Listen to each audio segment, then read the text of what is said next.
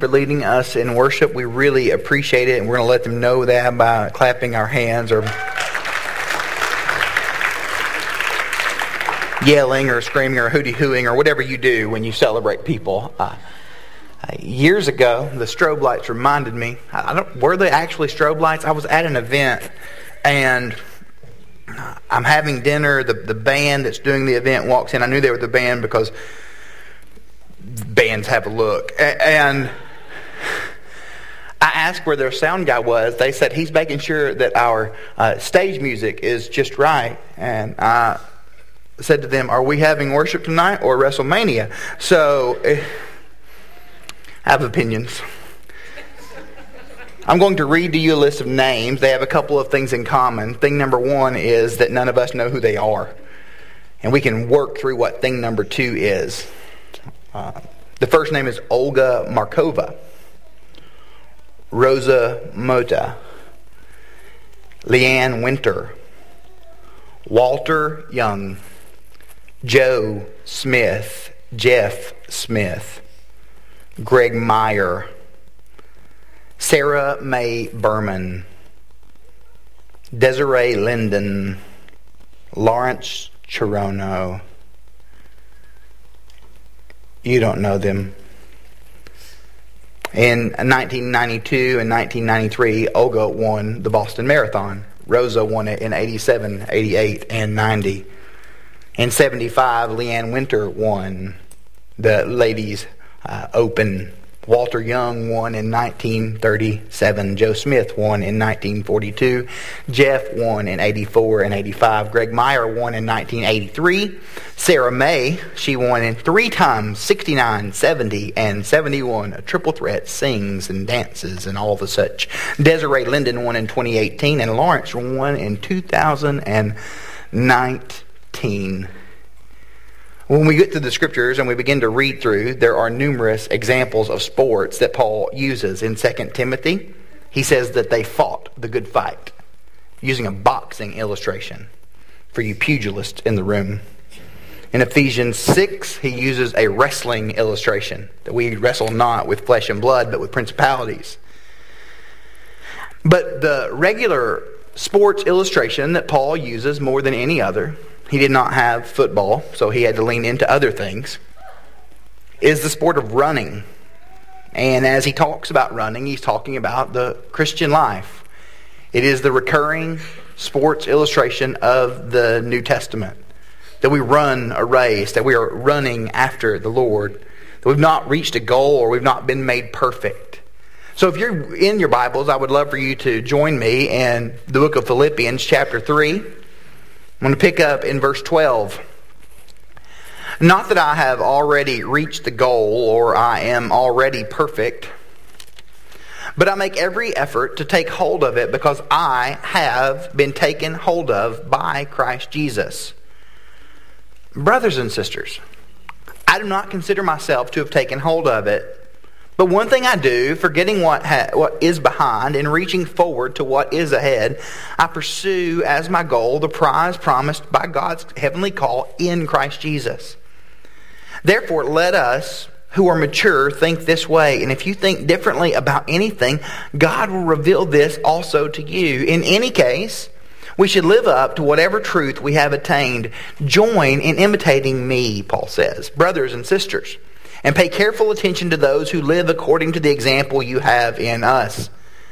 For I've often told you, and now say again with tears, that many live as enemies of the cross of Jesus Christ. Their end is their destruction, their God is their stomach, their glory is in their shame, and they're focused on earthly things. Our citizenship is in heaven, and we eagerly wait for a Savior from there, our Lord Jesus Christ he will transform the body of our human condition, in our, of our humble condition, into the likeness of his glorious body by the power that enables him to subject everything to himself. I'm going to give you uh, just three uh, word pairings to help you take a few grips of this text. The first is in verses 12 through 16. We see what it means to press on. If you're a, a note taker, that's a great thing to write down. If you're not a note taker, Just take a picture of the person's notes who's sitting beside you. Uh, 17 through 19, we see to watch out. And in 20 through 21, we see to wait for. One more time. We see to press on in 12 through 16. We see to watch out in 17 through 19. And in 20 and 21, we see to wait for. Paul gives us these illustrations. When he's, and he's talking to us about what it means for us to be people who run a race, who keep in mind that God has called us to this race. Not that I've reached the goal or I'm all or I'm already perfected. And Paul is saying to us in verse 12, as we consider what it means to press on, I'm not yet there. What a weird concept. Uh, the, that we would grow up in a world where we're considering what it means to follow Jesus, what it means to know Jesus, what it means to love Jesus, and for us to see when we come into faith relationship with Jesus, we are not fully there. We have not arrived. The recurring uh, phrase that's used to describe this concept is that we are there, but we're not yet there. That we've been converted to a relationship with Christ, that God has done a work to save us through the shed blood of Jesus. But we're not yet there. We are not in our heavenly state. We are not in our filled or our glorified bodies. We are not yet there. That we're still dealing with all the struggles and all the hardships of this life. That we're working through all of those things. Paul is dealing as he walks through this, this message with this church, pointing out to them something that is happening for them. That I don't want us to overlook the impact that it could have for us. In the church that Paul writes to at Philippi, there are some Jewish Christians. And as I mentioned last week, they're saying to this believing body at Philippi, made up of a hodgepodge, very much like this room this morning, that, it, that these Jewish Christians are saying that you have to follow the rules and follow the regulations that they set out before you to really be right before God.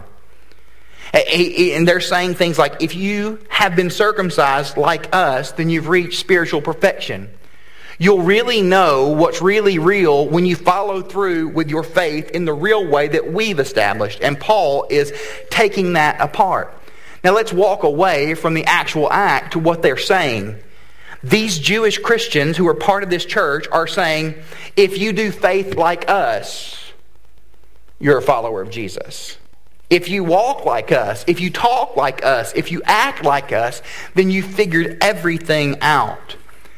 If you do these things, you're perfect in the sight of God. And Paul says, no, no, no, no, no, no, no, no, no. And then no again. Perfection does not come by what you do. Perfection comes through what God has done for us in Jesus. That's why we come to a phrase like that we are there, but we're not yet there. That God has fully saved you, and there's never going to be a point where you are unsaved. If you have a faith relationship with Jesus, God has washed away your sins. He has taken care of all of the sin, all of the stain, all of the shame that comes with that. But in this life, you are still going to struggle. You're still going to walk through difficulty. You're going to struggle with hardship. Paul is pointing out in this text, he's letting us know as believers, perfection comes in the person of Jesus. And therefore, he says to us in this passage, when we read Philippians chapter 3, verse 12, not that I've reached the goal or I'm already been made, or that I've already been made perfect, but my, I make an effort to take hold of it because he has taken hold of me. That's, that's not a running phrase. That's military terminology. That's strategic terminology. That you're there, but you're not yet there. Maybe you've been to Disney. I've been to Disney. Uh, in the year of our Lord, 2014, I was in Orlando, hoping I had gone on a trip. We went to Disney World to meet a friend of hers who worked there. We were going to have dinner with this person. We did not have tickets into uh, Mickey's World and that's not that's what I call it, personal. We didn't have tickets in, but we rode the monorail, and, and we went and we ate at the Polynesian. I even ate some Dole Whip outside of the Polynesian. I was there, but I wasn't yet there. A few years later, we took the children. We only had two of the kids at the time. We had our oldest two. The other two time, the other one time that I've been. Um, uh, when we took the older boys, Hope was pregnant with Noli, so we tell her that she's been. Uh, and when I went to do a wedding years later, it was just Hope and myself, but she was pregnant with Alder, so we tell him that he's been, so we're done. Covered. Every base. When we went with the boys, we rolled into Orlando. We've been driving for hours from the city of Chattanooga. And as we drive toward Disney, every time we stop at a gas station, they think we're there. Like when you go anywhere with children. We get to Orlando, they begin to see signs of Mickey and Minnie and Harry Potter, who's a completely different park. They think we're there. We eventually get on the property and they think we're there. What if I took my kids to Disney World and we checked into the All Star Hotel because that's where you stay when you're on a budget? But we never experienced the fullness of the park. We were there, but we're not really there. If we are going to limit being a follow, faithful follower of Jesus to simple conversion, that's what we're saying. The God of the Bible says to you, when you come to know me, of course you're there. But in this life, there's so much more of me to experience. Paul is using this military terminology. He's saying, I'm going to pursue what has overtaken me. I'm going to pursue what has taken hold of me. I'm going to take hold of this thing that has grabbed onto me. We know what that's like. That, that God would be working in us before we ever realized that He's working. That God would be doing God things when we were doing us things. But God using small glimpses, simple reflections of Himself to draw us to Him, pursuing what's overtaken us. It is fun to go to Disney World. But I want you to know, right, before I, far before I ever planned to take any of my children there, Disney was coming for us. And they're coming for your children. And I don't mean that in a bad way. Your children may not have been to Disney, but they know the words to let it go. They know about Moana. You're welcome. They know everything. They know the TV shows. They know the toys. They know the songs. They know the movies. They are coming after you before you ever seek them out. This passage is pointing us to the idea of who God is, and it's reminding us that even in our salvation, God is pursuing us before we ever seek Him out. That's kind of what it means to be dead in your sin. For Him to come and show life to where there is nothing but death. The notion that we pursue what has overtaken us is contradictory to the majority of because we move from one thing to the next. We get this thing, then we're to the next thing, and then we're to the next thing, and we never stop to consider the thing that we just experienced. I, am saved, and, and that's enough, and I'll figure out what is best for me, but thank you very much. It's really sincere that we would even say that. Like, I've got a personal relationship with Jesus, and I shouldn't have to consider anybody else who has a personal relationship with Jesus. I've got me figured out. You do you, boo. Everything's okay. They're really sincere. What we miss sometimes when we're considering and evaluating the sincerity of people is this that you can be sincere and still be wrong. I can be sincere and be wrong. Friends, your relationship with God, yeah, of course it's personal. Hear me say that because the scriptures take us there. But it's not a private thing, it's not an alone thing. You're part of a bigger body, a larger concept. A.W. Tozer says this He's my favorite member of the Christian Missionary Alliance. I don't know if you have favorite members of denominations. I do. He said, We've been snared in the coils of a spurious logic, which insists that if you have found him, we need no more seek him. This is set before us as the last word in orthodoxy. And it is taken for granted that no Bible taught Christian ever believed otherwise. It's faulty. Paul says this in verse 13 Brothers, uh, I did not consider that I have made it my own. That should scare me, and that should scare you. Because if anybody had made things his own, it was Paul. I shared with our friends last week, if you were here, that Paul was really good at being good, in the words of Sally Lloyd Jones. Paul was everything that a Hebrew man should be. He was the elite. He was a Pharisee. He was circumcised on the right day, a Hebrew of Hebrews, a Pharisee. He was zealous. He persecuted the church, which was kind of a big deal if you were not a member of the church. Like real persecution. As to righteousness under the law, I was blameless. But that didn't matter to him. But then it keeps going. He goes even further. Because when he says this idea, I do not consider that I've made it my own, it goes beyond his status of being a non convert to Christianity to when he becomes a follower of Jesus. Think about what Paul did. Before he wrote the letter to the Philippians, he had already written the letter of 1 Thessalonians, Galatians, and 1 Corinthians. He will go on to write a large bulk of the New Testament. Friends, when we're talking about Christianity and the idea of arriving, if Paul has not arrived, no one has. If Paul's not perfect, none of you are. None of I am. That's probably not good grammar, but we'll go with it. When we begin to do comparison, Paul is grandmother's homemade cookies straight from the oven, and you and I are the bootleg Sam's Choice slice and bake cookies that Uncle Ned shows up with at Christmas. We know what this is. What is Paul saying to us? As you walk through this text, as we consider what it means for us to be people who know God, when Paul would say in verse 13, Brothers, I do not consider that I've taken hold of it, but this one thing I do, he is pointing out to us that we should not care if we miss that we should not care about anything else in relation to spirituality, in relation to our Christian walk. If we miss Jesus, we can have every I dotted, every T crossed, every right answer, and we can still miss the, the nature of Jesus.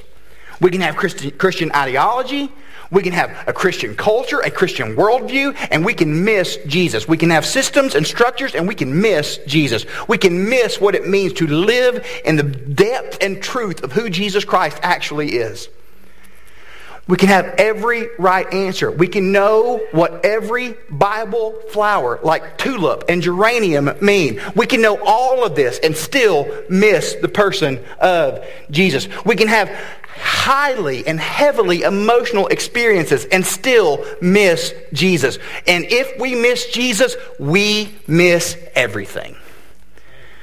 He is central to the teaching of Christianity.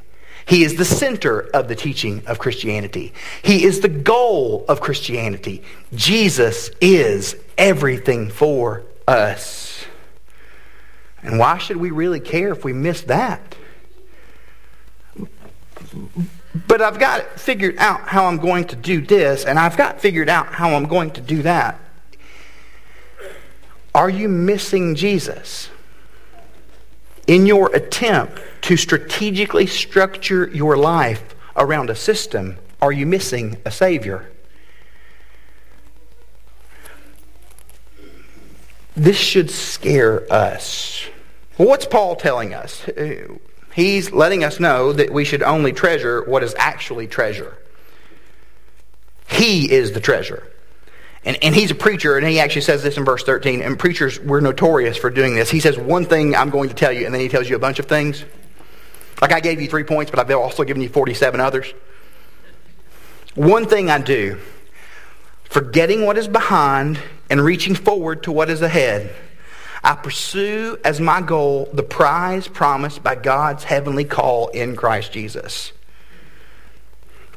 One thing I do. I forget what's behind. I press forward to what is ahead. Paul is saying, I'm not going to let my past achievements or my Christian failures prevent my gaze from being fixed firmly on the finish line one, one commentator describes Paul in this way. He says, as Paul runs his Christian race, he forgets as he runs, leaning and straining and pressing on. Yesterday, I was out of town conveniently because my kids went and ran a race. I'm not really built for races, um, like the Amazing Race when it used to come on television. Uh, they ran a, race, and they ran like a 5K, and some of them ran a 1K. There's a lot of Ks involved, and it was like they were striking people out. Baseball. I have a, a picture of my son Charlie to show you. Like, Charlie ran a 5K, and he, he ran it pretty quickly, if I'm not mistaken. But you can see there, as he's getting close to the finish line, he's leaning in, straining forward. He's not leaning backward. You'd be a really goofy looking runner if you did that. He's pushing towards something. Paul's saying this about what it means for him to be in Christ Jesus. I forget everything that's happened before, everything that's behind me, and I keep going. Charlie told me later that he, while he was running, there came there were points in the run where he was cramping. But he kept pushing forward. More than likely he was hungry because my children are always hungry. He was pushing forward. Possibly dehydrated because they always forget to drink water until bedtime. And then everybody just drink gallons. But he's pushing forward. All that's behind me, I've forgotten, and I'm going forward. Paul is using this language about your walk with Jesus. Straining towards what lies ahead. Forgetting as you run. How many of us have forgotten what's behind us? How many of us are keeping moving forward? How many of us are being defined by our failures? defined by our mistakes, defined by things in us where we did things that we regret. Running forward, pushing on. Forget your failures and forget your shortcomings. And you live in the present light of the future. We live with the future in mind.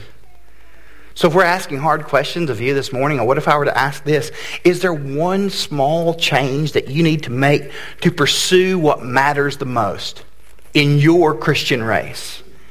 Is there a little thing that needs to be done, a strategic adjustment to the way that you see the world that would help you to run the race more like Jesus? It could be a negative thing, like what we see in Hebrews chapter 12, where he says to throw off the things that hinder and entangle us. Maybe it's a positive thing. Maybe you need to remember to carbo load like Michael Scott. Maybe you need to make sure that you're lining things up so that you can prepare yourself to move forward. I press on, he says in verse 14. I pursue the goal of the upward call of God, which is in Christ Jesus. You can't run leaning backwards. Lean into this.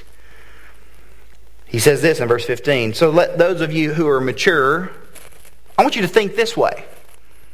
And if anything, you, and if any, anything you think otherwise, God's going to reveal that to you. He's pointing out to this church what's taking place. If you're mature, I want you to keep in mind what it means to move forward. But there were some enemies of the church in their midst. There are really obvious enemies of the church the devil, Pharisees, Crimson Tide fans.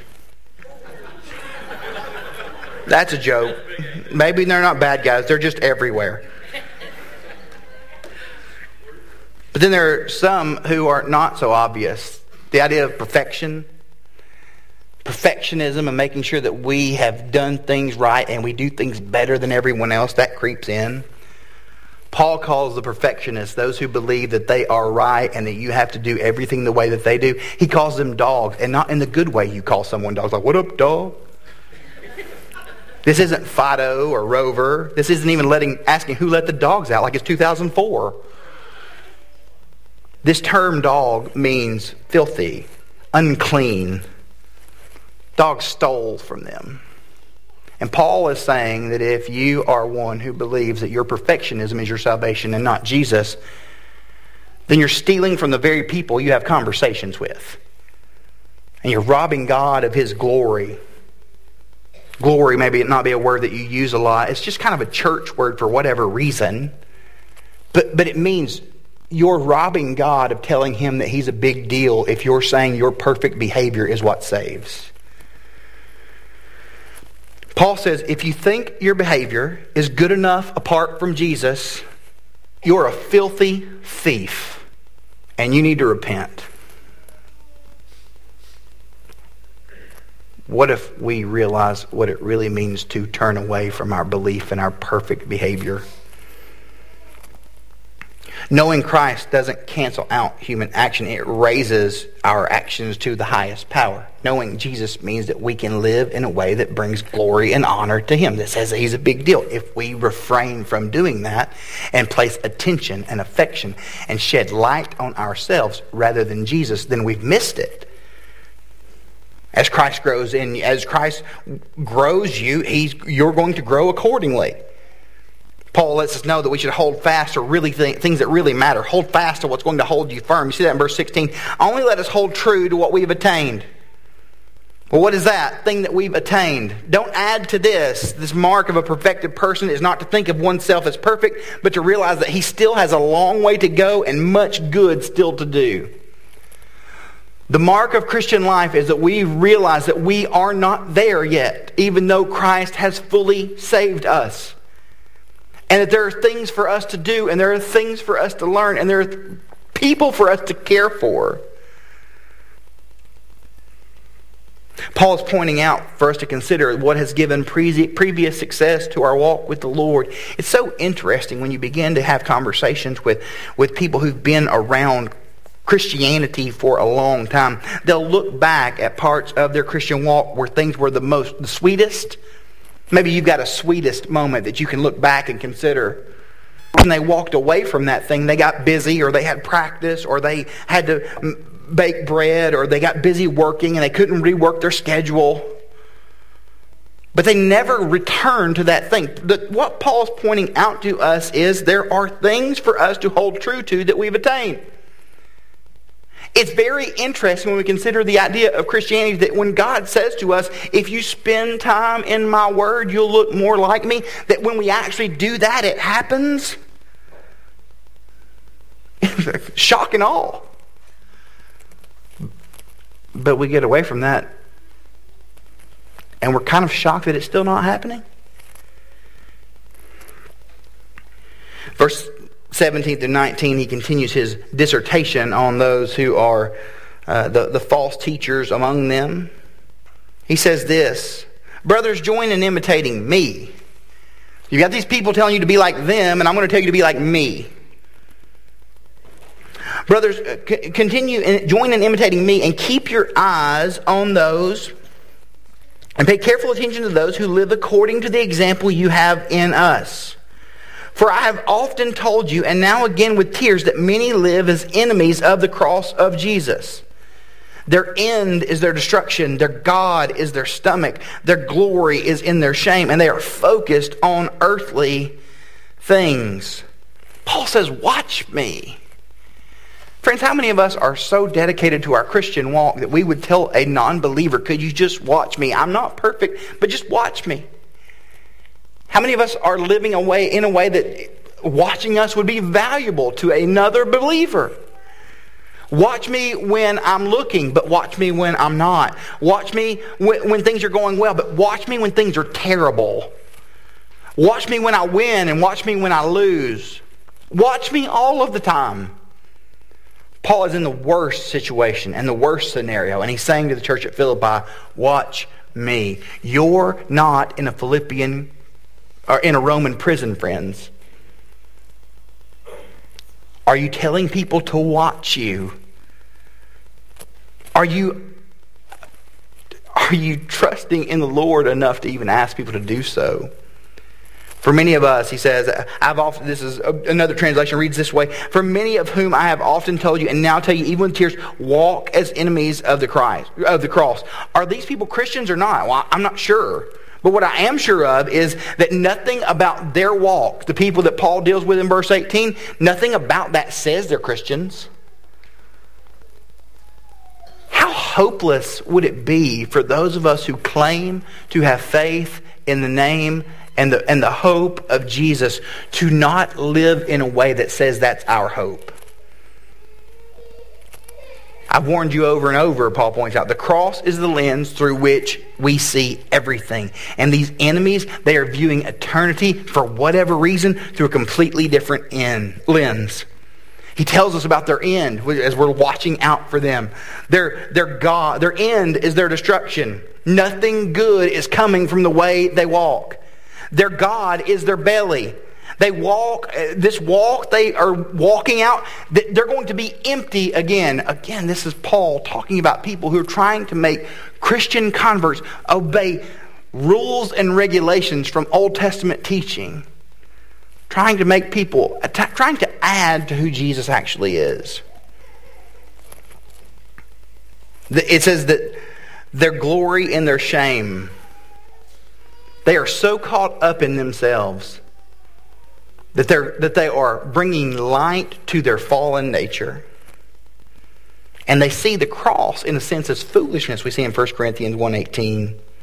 I used to love Coke and Mountain Dew. And then I turned 35 and I started to drink Diet Coke or Coke Zero and Diet Mountain Dew. I don't drink those things anymore. I gave them up in September of 2020 for the pandemic.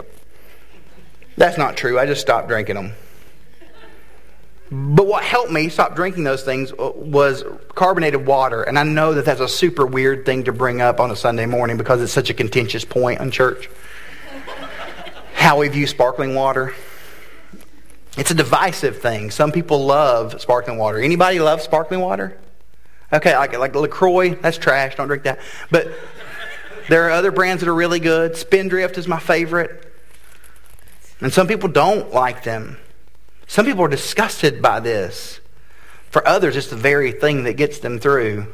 Paul is pointing out to this church, he's pointing out what it means to be a member of the Philippian church, that there are some who look at the full work of Jesus and for whatever reasons they're so caught up in themselves, they're disgusted by that. But for those who are really pursuing Jesus, that's the very thing that gets them through the hardships of this world. Seeking Jesus. Seeking Jesus together. Watch out for anything that sells Jesus short. Because anything that takes away from Christ as our hope is hopeless. So what are we doing now that we have we're watching out? Well, we're going to wait for. You see that in verse 20 and 21. It says this, our citizenship is in heaven, and we eagerly wait for a savior from there, the Lord Jesus Christ. He will transform the body of our humble condition into the likeness of his glorious body by the power that enables him to subject everything to himself. Our citizenship is in heaven. Now, before we get all heaven is for real, uh, I want us to point a few things out. Uh, when you look into what's taking place in this letter to the Philippians from Paul in a Roman prison, he's dealing with people who are surrounded by Philippian soldiers. And these Philippian soldiers are citizens of Rome. So Paul's using language that the people would be familiar with. And if you are a Roman soldier in Philippi, the last thing the king would want you to do was to return back to Rome. He wanted you to stay there. He wanted you to represent him while you were in Philippi. He wanted you to set up shop there, have family there. He wanted that to be who you were and where you were. He wanted you, in a sense, to be an embassy of Rome right there in Philippi. Their duty was to Rome, where they were citizens, in light of where they happened to be, which is Philippi. Paul uses this language intentionally to talk to the church at Philippi to say to them, hey, you know how you are citizens of heaven? Worry about living as if heaven is something you have experienced through the, the resurrection of Jesus exactly where you are. Live as if you have experienced the hope filled salvation of Jesus right where you are. Live like this matters right where you are. We get so caught up in, I can't wait until this is over. I can't wait to get through this. I can't wait to get to the other side. I can't wait to get to heaven. And there is some promise in that, and uh, let's not short sell that. But God is saying to us, live as citizens of the kingdom of Jesus exactly where you are. Live as a citizen of, of the kingdom of heaven when you're at El Toro. Live as a citizen of the kingdom of heaven when you're walking through whatever you walk through at Dow. I've never been inside. I don't have a badge. I've asked for one. No one will give me one. Live as a citizen of heaven when you're at the baseball field. Live as a citizen of heaven who has a distinct direction for your life that comes from Jesus right where you are. 21, who will transform our lowly body to be like his glorious body by the power that enables him even to subject all things to himself. This is what Paul has in mind. This church is God's representation here, the representation of heavenly interaction here. So there's rebellion that might take place in these small provinces. And if that rebellion happens, it's going to leave you helpless. That's kind of what Caesar had in mind. when rebellion happens that overthrows your, your embassy citizenship, you trust that Caesar's coming in for the, to the rescue because Caesar is Lord. You trust that Caesar's going to get you through because Caesar is the one who feeds you, who provides for you, who protects you. You trust that Caesar's coming in to wipe out the enemies. Paul uses that to say when things are hard, you trust that Jesus has not forsaken you. When things are difficult, you trust that Christ is still for you. And if he is for you, then nobody can be against you. We don't lose sight that when this world has deemed us helpless, that's exactly where God would have us to be because that means we're actually relying on him. This is what it means to be kingdom citizens in this world. That's why in our church services each week we go through the Lord's Prayer and consider what it means for us to be citizens of heaven in this world, representing the kingdom of Jesus in this world, embassies of Christ here, declaring Jesus' hope and reign here. This isn't about you getting to the other side, though that's just a, beautiful byproduct of it. It's us living as God's people in this world so that those who do not know Christ would experience him. The power of his resurrection lived out by people who are not perfect, but are leaning in to Jesus as they run. Would you bow your heads with me this morning? Father, we thank you for today. And we thank you that your word is true and is powerful. And Lord, we do thank you for the promise of heaven. But let us not miss the promise of you in the here and now. Let us not overlook what it means to be your kingdom here. Let us not forget what it means for your will to be done here. So, Lord, as we sing to you, I pray that we will celebrate you fully here. And that this singing together corporately would send us into our community with a passion for you, Jesus. If you need me, I'm in the back right hand corner of the room.